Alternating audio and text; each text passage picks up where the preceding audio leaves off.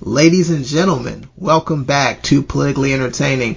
I'm Frank here with Byron, and we've been off for a few weeks, and a lot has transpired, but we have not forgot about you. We are here to catch you up on everything, uh, get you, um, how would you say, on fleek with all the latest news. Uh, do people even say that anymore? I don't even know, but we're, gonna we're gonna get you up to speed with everything. Uh, but before we get into all the news and stories, Byron, let the listeners know why they should be listening to Politically Entertaining. Wow, man, it's been a minute, but basically, uh, we're here for people that don't follow news and politics uh, on a regular basis. So we try to come to you. We normally come to you once a week, but we've been slipping a little bit lately. But we try to break it down to you in a less than hour format. Uh, we'll get to some of the more serious stuff first. We always started off with something non-political those of you that have listened to the show before know that Frank is, and he always corrects me on this, he is a Miami Hurricane alumni, and I am a Florida State fan. And they met a few weeks ago, and they barely won, you know, because we pretty much have a freshman quarterback starting for us. So our team is decimated, and they barely won on a little cheap play at the end. But I give them their props. They're undefeated. They're ranked in the top 10. So before we get into news and politics, I was just, I just wanted to give you a good minute to gloat and just, you know, talk about the U and what you expect from your team because they got a quarterback from our hometown. Yeah, thank you, man. Thank you for being so gracious. Now, I mean, I will, I will admit that the Florida State win, it wasn't the most satisfying from a standpoint of, you know, we didn't beat the real Florida State or the Florida State that had, you know, Jameis Winston or even last year Deondre Francois who was healthy. But it was a psychological thing. I think the difference with college and pros is there was a psychological hurdle that Miami needed to get over, which was beating Florida State. Uh, we had come down the last couple years and lost on the last possession or lost at the very end. So just getting over that mental hurdle meant a lot. And I uh, just want to shout out Malik Rosier, as you mentioned. Malik Rosier is the quarterback for Miami, and here's a guy who came out of Faith Academy and wasn't really expected to even play. He was behind Brad Kaaya last year, and this year Miami got a new quarterback, uh, N'Kosi Perry, who's supposed to be like the real deal, dual threat kind of quarterback, and uh, Malik beat him out, and he's been just so clutch at the end of these games. Miami hasn't necessarily been dominating, so I don't, I don't know that we're all the way back like you know when I was down there during the heyday in the early 2000s, but I will say that I'm impressed with the coaching. I'm impressed with what they're doing um, and they have a better mindset. So I, you know, I don't know how it's going to end, end up for them this year, but certainly, um, if they don't make it, at least make an appearance of representing the Coastal Division ACC, ACC Championship, it would be a disappointment. But I'm really excited about the season and this next couple weeks, uh, where we have uh, Notre Dame and Virginia Tech is going to really tell where we go. So stay tuned, and I, um, hopefully I will have um, keep coming up all smiles uh, when it comes to Miami. Uh, Mike Ryan on the Dan Le Batard show describes his team best when he says, "You guys are a year away from being a year away." So they they look pretty good, man. I got to give you your props on that. With that said, let's get into some politics.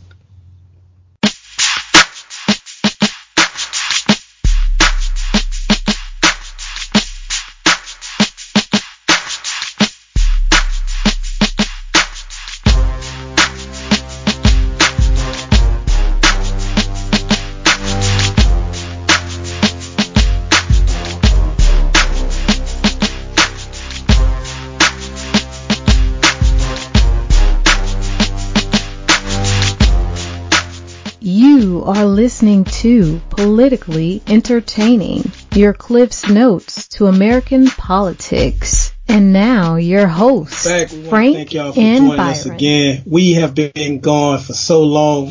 So much has happened from uh, finding out that the Clintons paid for the Russian dossier to uh, the Senate. They passed a bill last week saying pretty much that the banks can take you to court, but you can't take the banks to the court. Remember who's in control of both houses in Congress. Remember who's in control uh, at 1600 Pennsylvania Avenue. They told you that they were going to look out for the little guy. So pay attention to that bill they just passed. Uh, and your boy also released some JFK files, which I think is meant to be a distraction from what's really going on.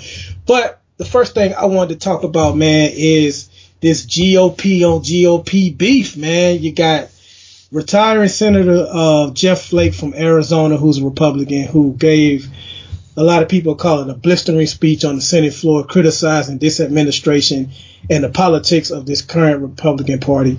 And you also have uh, Senator Bob Corker from Tennessee, also a Republican, who has he hasn't been shy about taking shots at the president from saying that you know the White House has become an adult daycare, and just saying that he's pretty much incompetent. Here are my thoughts on this, Frank, and I want you to weigh in on it. Uh, my first question would be while while I applaud them speaking out because there aren't many Republicans speaking out on the outrageous thing that this president says and does from time to time. But why wait till you're on your way out when you're about to retire and have nothing to lose? If you had these true convictions, couldn't they have been said a lot earlier? Especially in Bob Corker's case when, you know, he pretty much, he supported Trump during his uh, candidacy. So you didn't see any of this while he was running because from day one, Trump showed you what he was about. And even before he ran, while Obama was president, he showed you what he was about by, you know, uh, clamoring for the birth certificate and all of that nonsense. So while it's great that they're saying and doing these things, I can only applaud it so much because my main question is what took you so long? And my question to you is, do you welcome the criticize the criticize the criticism from these two Republicans, or do you criticize the timing of their criticism? I think it's just white noise, uh, pun intended. Uh, you know, I, you know, no offense, but you know, white America was fine going along with uh, you know, Trump and everything, and, and, and everybody knew what he was doing. You know, every and let's let's just call a spade a spade. Everybody knew he was baiting and playing and, and race po- racial politics, and everybody went along with the ride.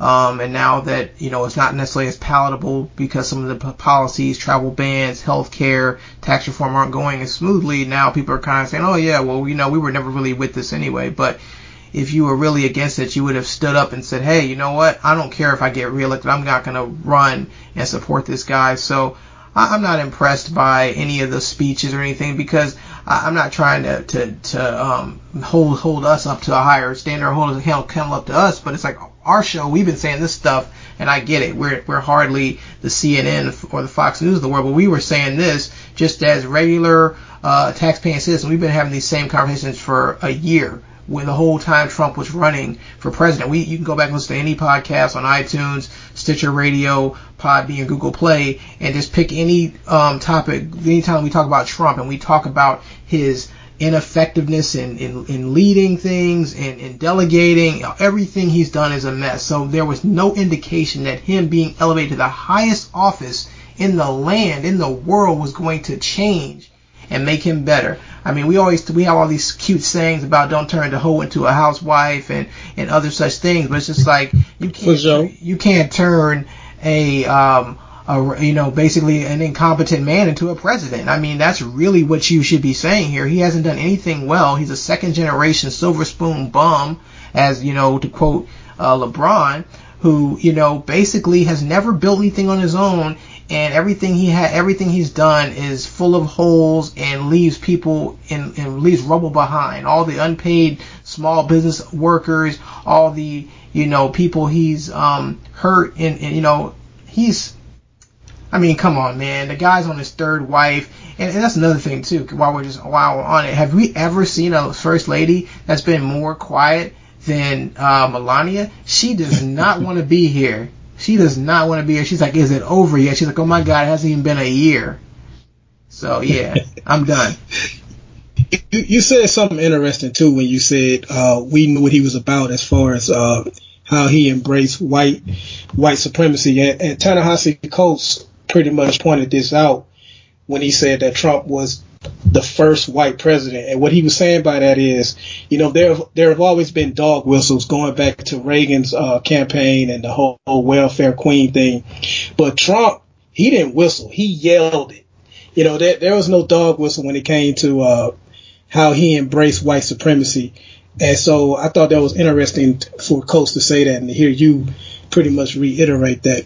One other thing that I wanted to say that's off topic of this whole GOP versus GOP thing is Republican senators were kind of making fun of the Obama administration for uh, nominating a, a, a, lot of judges during uh, his eight years that had empathy. They were making fun that the Obama administration had this whole empathy clause where they were looking for judges who showed empathy towards certain races uh, in their courtrooms, and they laughed it off like that's not what you need to be a judge. You need to be, you know, someone who's going to follow the law.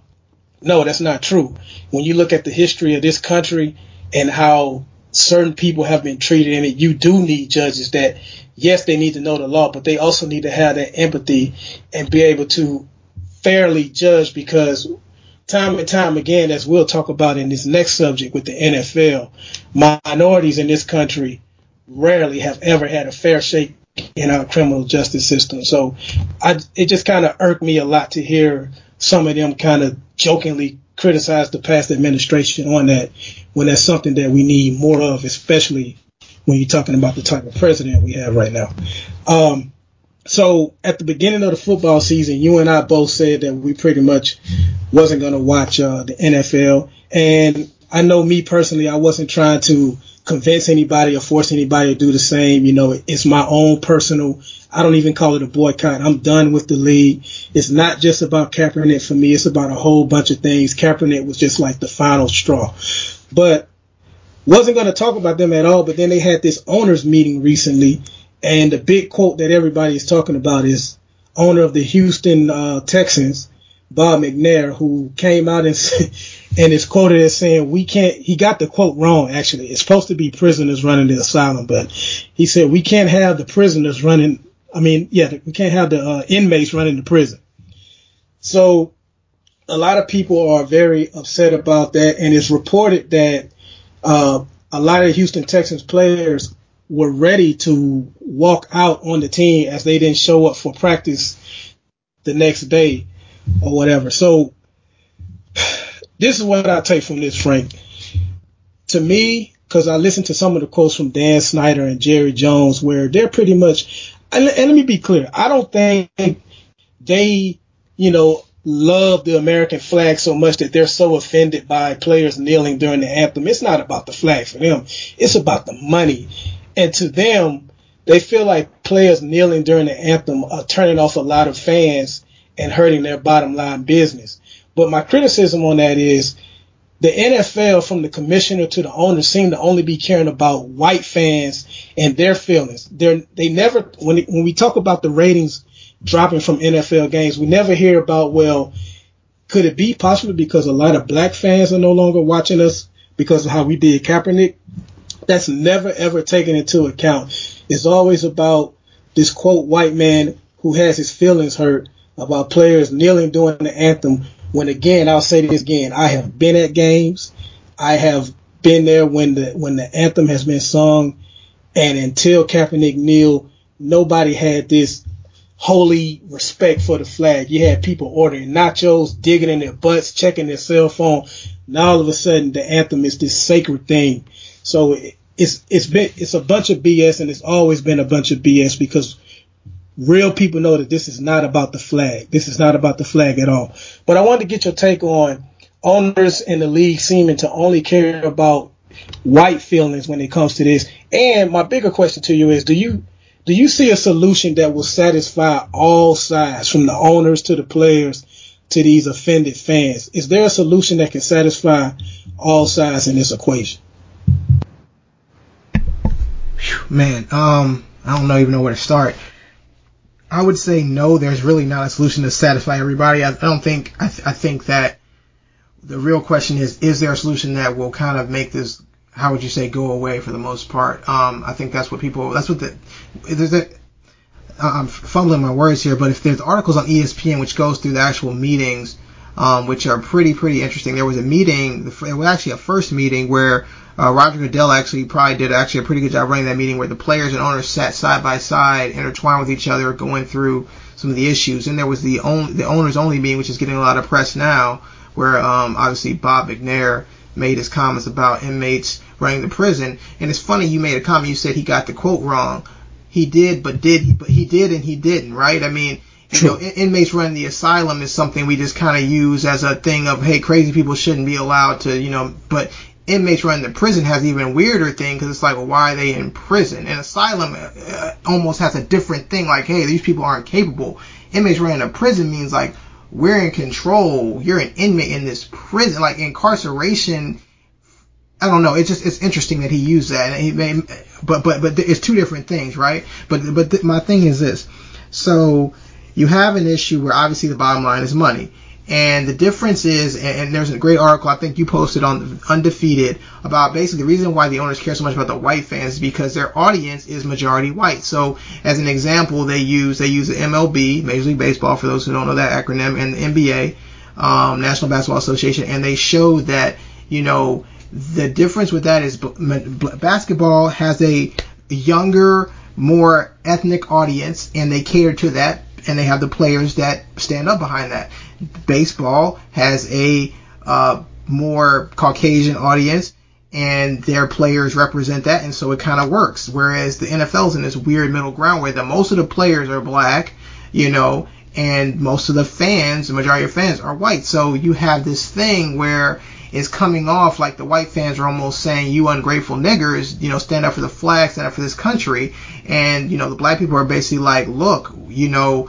you don't understand how we're being treated outside the lines. And yes, it's great that we're making this money, but we're speaking people who don't have that voice.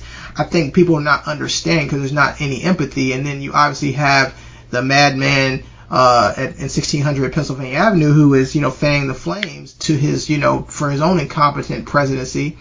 And, and so it's clouding the real issue. The real issue is black people um, forever have been being mistreated in the court systems and, and by police, and we're trying to come up with a resolution to to to draw um, attention to this. You know, ever since Colin Kaepernick kneeled, Terrence Crutcher, Philando Castillo, and um, Alton Sterling have all been killed in very questionable police tactics, and none of those policemen have been arrested. Or I mean, they, I mean, some of them haven't even been indicted, but none of them have been, um, excuse me, how would you say, convicted. That's that's the term. None of them have been convicted. So the the thing is, that's the problem right there. Is that you know people are worried about the flag, and you know, I, you know the thing about the interesting thing to me is there's this weird, strange dichotomy of patriotism um, becoming this thing where it's so intertwined with the flag, and it's almost turned into um, almost a religious thing where you the, the, flag is almost an idol, synonymous with Christianity, you know, and that's not the case. I mean, and, and it's, it's kind of funny that, that that's almost working like that, like, oh, it's American Christianity, when Christianity didn't even originate in America. I know there's people out there, and I'm going to step on some toes, and it doesn't bother me at all, because it's my show, but Christianity is not a white man's religion. It never was. It didn't originate in, you know, I know some, some, there are some angst about the way it, it was used in the past, but the point is, it's been incorrectly infused with America and they have nothing to do with each other. And so there's this weird dichotomy where people are like, yeah, stand up for the American patriotism and the white evangelicals feel like they're under attack from the black man. But realistically, the, the whole issue is the, the people that you look to oppress is bringing you the most joy every week and you can't stand that they're speaking out and they're not just taking what you what you what you offer them. You're not just watching; they're not just taking it in silence. And you know, it's gonna be a hard lesson for you know all those people who I don't know how to say this, but you it's it's it's it's very ironic that you worship a game that's played by black men and there's I'm just gonna leave it right there.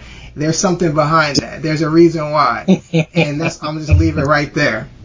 Sounds like a Django reference. That article you mentioned, man, it says something like uh, the NFL fan base is about 70 some percent white, while its league is about 65 percent uh, black.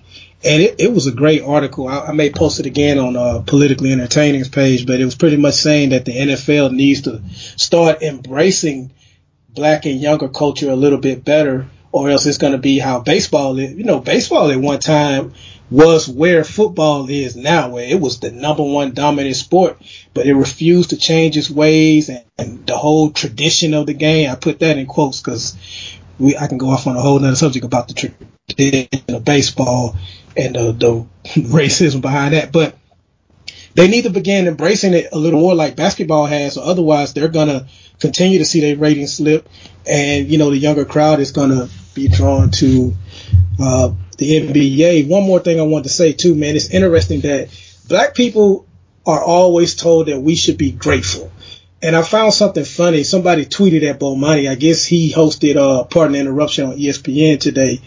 And someone said, it, it, how dare you talk so bad about Bob McNair and defend these millionaire athletes?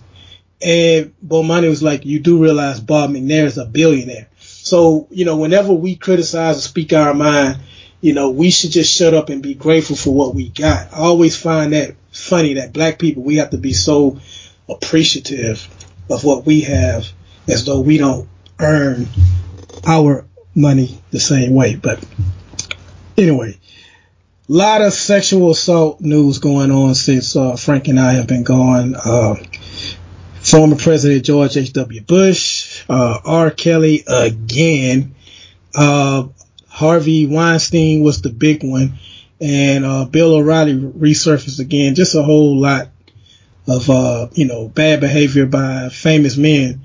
And the hashtag Me Too was going around on social media a couple of weeks ago. And I'm going to take this conversation in a different direction because we've spoken many times on you know, just abuse against women in general, sexual assault, all of that, we know is bad. That's an easy position to take. But my question to you is, especially when the whole Me Too hashtag was going around, a lot of men, are, are men, have men always been this sensitive to, to criticism? because men were, were mocking the hashtag and, and questioning it and saying, uh, it can't, you know, it can't be that many incidents. Some of these women are just making this up for attention. They're lying. They just, they want money and, and all of this doubt and second guessing and, and feeling offended.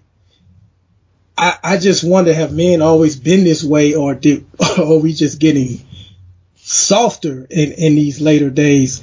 But my other question to you, man, is this, because this is what frustrates me about a lot of these stories, are black people and women in, in particular that uh, do some of these same things. And the reason I point these two groups out is because these are the two groups that I feel should be able to empathize the most when it comes to discrimination and mistreatment. But is is male privilege male privilege so strong that we it you know it forces a lot of people to second guess women that come out. So you got like 150 women coming out against Cosby or against Harvey Weinstein, and it's like you always get this whole they're just seeking attention. They just want money. Why do you think that blind spot still? Because especially with women, shouldn't they shouldn't they you know empathize a little more or I guess I don't know how to really put it in the words, so to speak, but it just seems like it's this huge blind spot when these two groups in particular should be able to pick up on this a little more. Man, you're gonna force me to go back in my Bible, um, but so I mean, so so I'm, I'm gonna get I'm gonna get as deep as I mean we haven't done a show in a long time, so I might as well just go super deep, and so people could be like, man, either I'm gonna I'm gonna stop listening to this show because this dude is crazy, or I'm gonna keep listening to this show because this dude has some revelations. So I'm just gonna go for I'm gonna go for it. So I mean, you asked me a question about male privilege. Um, it goes back to uh, simple as Adam and Eve. You know, if if you will indulge me for a second, even if you don't believe, here is the story. Um, Adam and Eve were created um, perfect in the garden, told not to eat of the tree of knowledge lest they die. And Eve, tempted by the serpent, ate the apple, gave it to her husband, and of course, you know the rest. Rest was history. Now, one of the things interesting after that, after God came and said to them, "Hey, you, um, I see you guys ate from the apple. What's going on?" Uh, Adam says, "Hey, this woman you gave me ate, he gave me the apple. You know, basically like this woman is no good. She set me up." And yeah. so God is like, "Okay, all right. Well, you know what? You're both out of the garden, and I'm gonna create enmity between you and the woman forever." And that is it right there. I mean, in a nutshell. Now, obviously, you say I'm oversimplifying it, but am I really? That's the root cause. That's why every time we always ignore, like, we're always like, ah, maybe she's trying to get money. Maybe it didn't really happen. I mean, how many sexual assault rapes come out against famous people and we say, ah, this chick, chick might be chasing money. Now, sometimes the woman has, the woman has been chasing money in some cases, but in a lot of cases, there are multiple women who have been abused who are afraid to come out, and that first woman is the bravest one because then after that, you'll see a lot of people come out. Remember Darren Sharper? Remember when we were like, oh yeah, this woman's yes. probably trying to get money, right? Yeah. And then we found out that he was like a really sick, deranged man, or somebody like Dave Meggett um, who I grew up watching on the Giants. You read, read about Dave Meggett's story if you want to hear a horrible story about somebody. Um, there are the a lot of these guys who have just taken advantage. Even R. Kelly. I mean, that's the thing. People are still. I, and I'm not here to debate the R. Kelly thing. If you listen to his music, that's fine. But the fact that people are willing to say, "Well, he's got talent," and indulge in what he's done, he has destroyed so many young black women's lives. And, and so for people to overlook that because they like Bump and Grind or 12 Play was a great album or they like Trapped in the Closet, what kind of sickness is that? That it's like a built-in enmity against women. So that's kind of to me why it exists the way it does and that's why it's like there's no it doesn't it's like wow you think after all the stuff in the Weinstein case and the Cosby case and some of the things that come out of the NFL that we would be like man you know there's a lot that we have to fix. Everybody's kind of like oh okay oh well that's messed up. But I mean nobody's really um I mean that's the thing. Even while this was going on a lot of actors in Hollywood turned a blind eye even if they weren't doing it like a lot of the famous guys knew what was kind of what was going on. You know, wink, wink, nod, nod. Yeah, they they didn't see it, but they you can tell when something's going on. Um, certainly, and, and I think that we just have an issue in this country, in this world, and really in this world where remember we talked about it was like we did a show probably maybe last season and there was three different instances there was a white woman a white couple excuse me an asian couple and a black couple and they all pretty much did the same like they all had the same like basically disrespected the woman in some form or fashion. And it was just mm-hmm. like it was across all races. So it's something that's built into us. And honestly unless people um, really look at themselves and admit they have the capacity to overlook um, women by by their own nature it's going to keep happening. Because everybody's like oh it's not a big deal. And i mean i remember you know, um, seeing the Me Too hashtag and being like, man, I, I you know, I, and, I, and I totally understand there was a lot of women who went through that. I was thinking, wow, that is a lot of women, and that's really scary because you know we both have daughters, uh, we both married uh, to to lovely women, and so to think that you know our wives could have ever gone through that, or that our children or our daughters could ever go through that, you better. I mean, people are so you gotta wake up, you know, because the same people that's blowing that off now, it's like you might have a cousin, a daughter, or you know, a wife or whatever that could go through that same situation. So it's a real thing, and we have to pay more attention to it. But um, uh, just for the most part, man, men just don't have that general empathy. I think it's built in that way.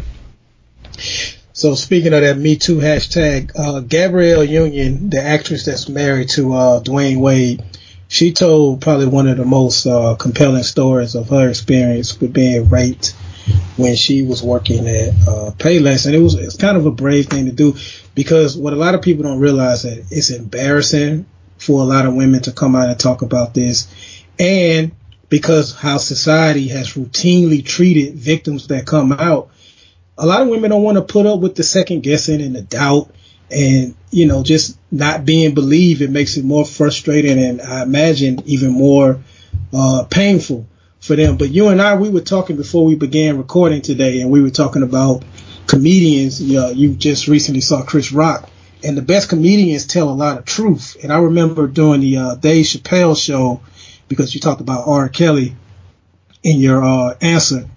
And I remember that skit. I don't know if you how well you watched the Chappelle show, but he had a skit where he pretty much said that, uh, you know, a lot of black people, they'll never convict another famous black person no matter how much evidence. And one of, one of the skits he did was against R. Kelly. And pretty much his character was asked, what would it take for you to believe that R. Kelly committed these crimes? And he was like, I need to see R. Kelly on the video with his song playing in the background. I need to see the underage ID of the girl. I need to see him literally pissing on the woman. I need his grandmama there to verify his identification, and I need him to be holding his ID and social security card all at the same time, and his homeboys in the background saying, "Yeah, that's him too."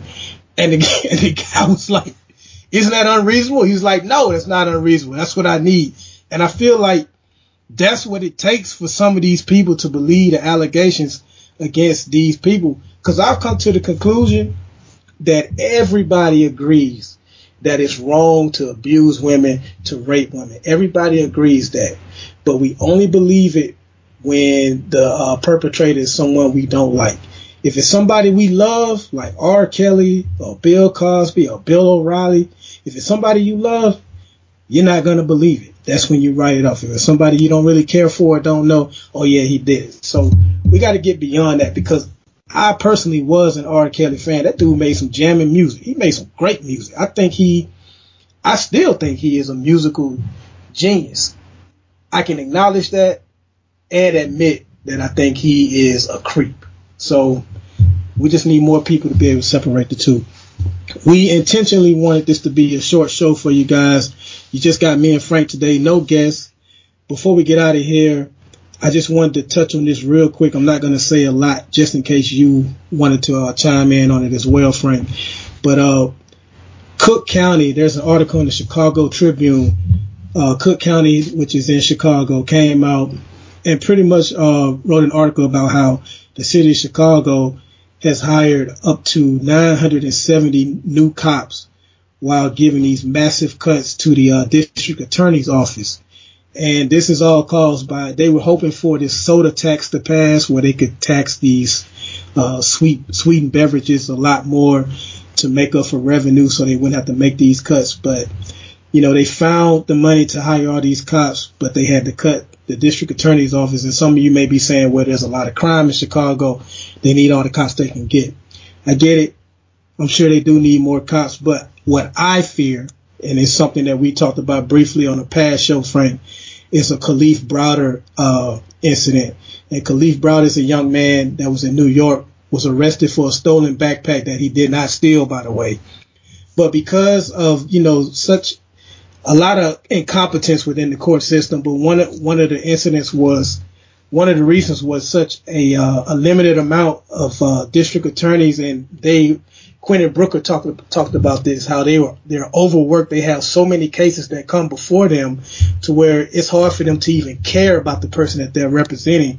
And Kalief Browder just kept getting recycled through the process, through the process for a crime that he didn't even commit, and wind up doing I think it was over three years for this. This was a young man locked up with grown hardened criminals, and it changed his life to the point to where he wound up taking his own life not long after getting out of jail. And so I fear this in Cook County. I know it sounds good when a when a when a crime ridden city says that they've hired a lot of cops, but a lot of people should be very concerned if you care, because some of you don't care about certain uh, groups of people. But if you care about this sort of thing, this kind of news should scare you. I did want to give you an opportunity to say anything on it if you uh, wanted to. That's great. That's a great lead in, man. You you mentioned Chris Rock, and one of the things, um, and I would encourage you to check out his show, but I won't get. I'll give this little bit away that he said is very interesting.